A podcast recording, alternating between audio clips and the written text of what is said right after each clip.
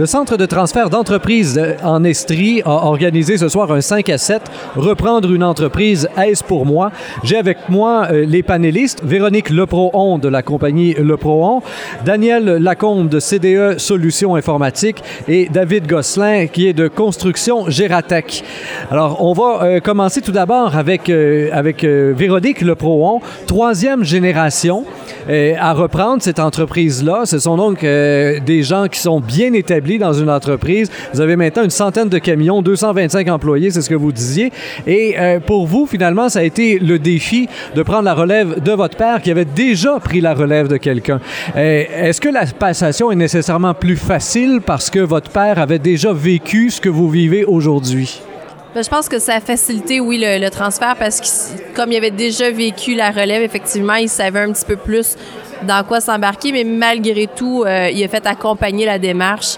Euh, il est membre du groupement des chefs d'entreprise depuis des années, donc il s'est bien fait coacher pour nous transférer l'entreprise et il était, prêt dans son rôle de cédant quand nous, on a joint l'entreprise. Donc, je pense que c'est plus l'accompagnement en général que le fait qu'il a pris la relève parce que lui, dans le contexte où il l'a pris, c'était un petit peu différent aussi. Ça s'est fait plus rapidement. Il y avait de la maladie, tout ça. Donc, euh, je crois que c'est l'accompagnement qui a aidé.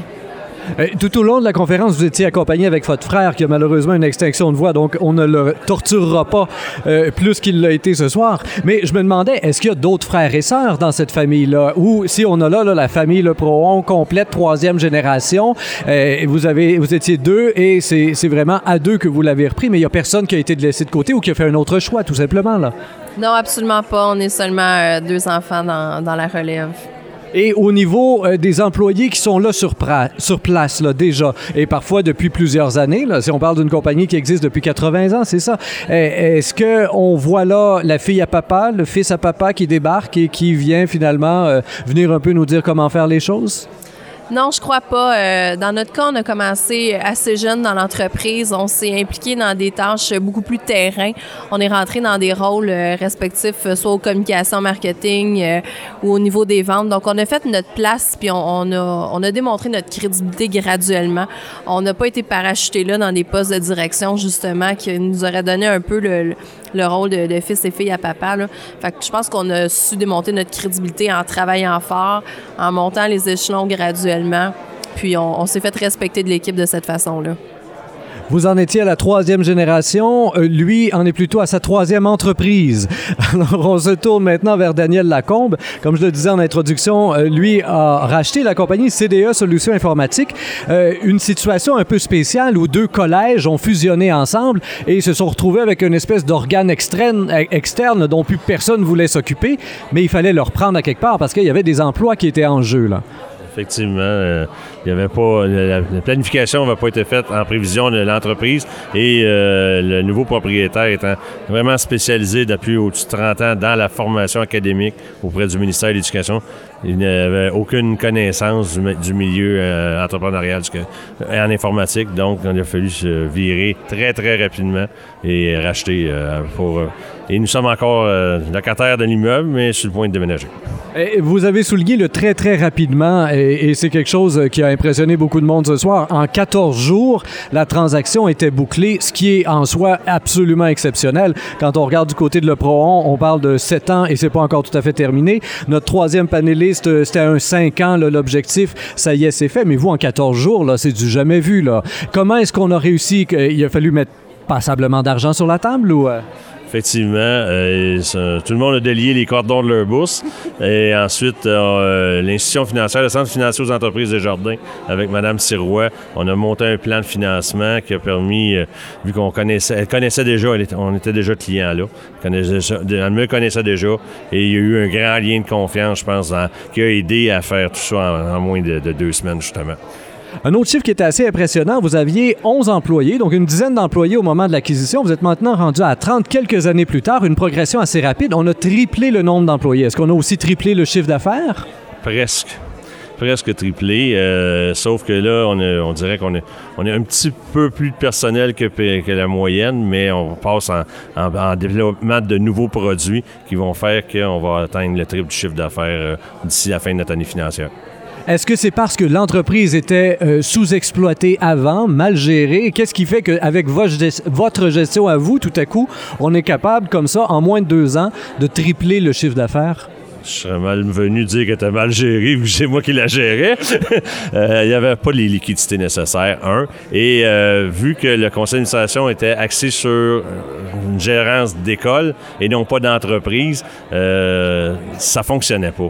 Et j'arrivais avec des plans de développement, ils comprenaient pas pourquoi. Et là, les anciens actionnaires, je suis encore en contact, puis il y en a un qui m'a dit Je pense que j'ai pas investi dans, ma bonne compagnie. le nouveau propriétaire, il dit J'aurais jamais pensé que ça serait grossi aussi vite que ça.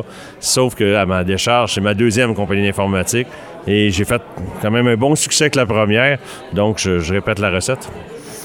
On va se tourner maintenant du côté de David Gosselin, qui lui aussi, euh, avec la compagnie Construction Gératec, a connu euh, une évolution assez impressionnante au cours des dernières années.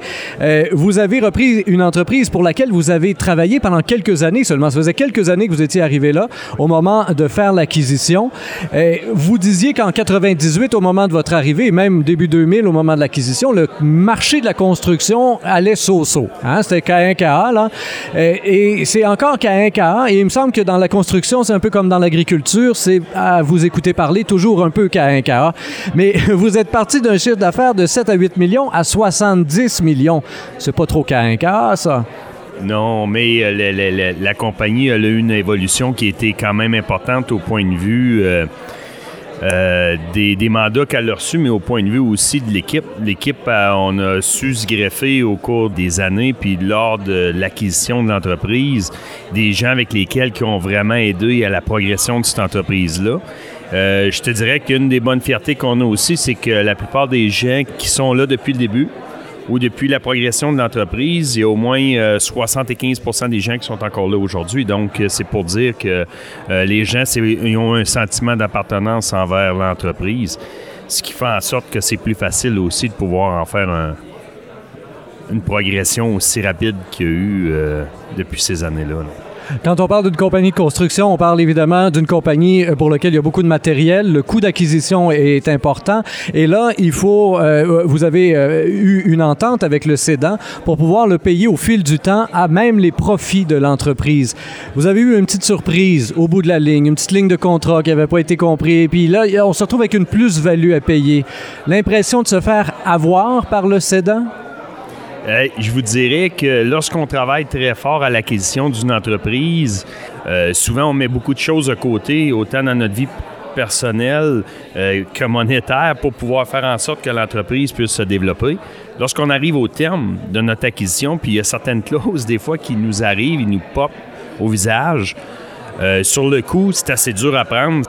Euh, peut-être après quelques années, euh, on, peut, euh, on peut dire que finalement, que dans le, processus qu'on a eu à faire de toute cette acquisition-là, c'était, on dirait pas un grain de sable, mais que c'est finalement qui était beaucoup plus minimal que ce que ça nous donne comme choc sur le coup. Mais, mais sur le coup, ça fait mal.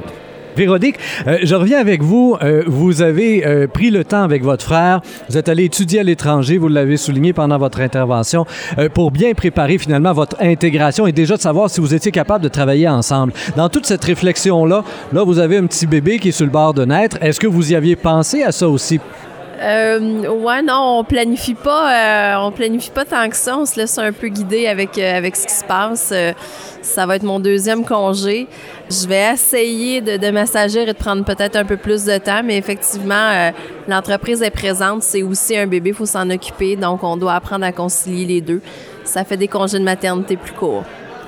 Vous avez insisté là-dessus, vous aussi, de votre côté, euh, en fin de, de, conférence, là, en disant une de mes grandes fiertés, c'est d'avoir pu prendre du temps justement avec ma famille. L'entreprise est un bébé, mais la famille est, le sein de. C'est l'équilibre, c'est ce qui va apporter l'équilibre.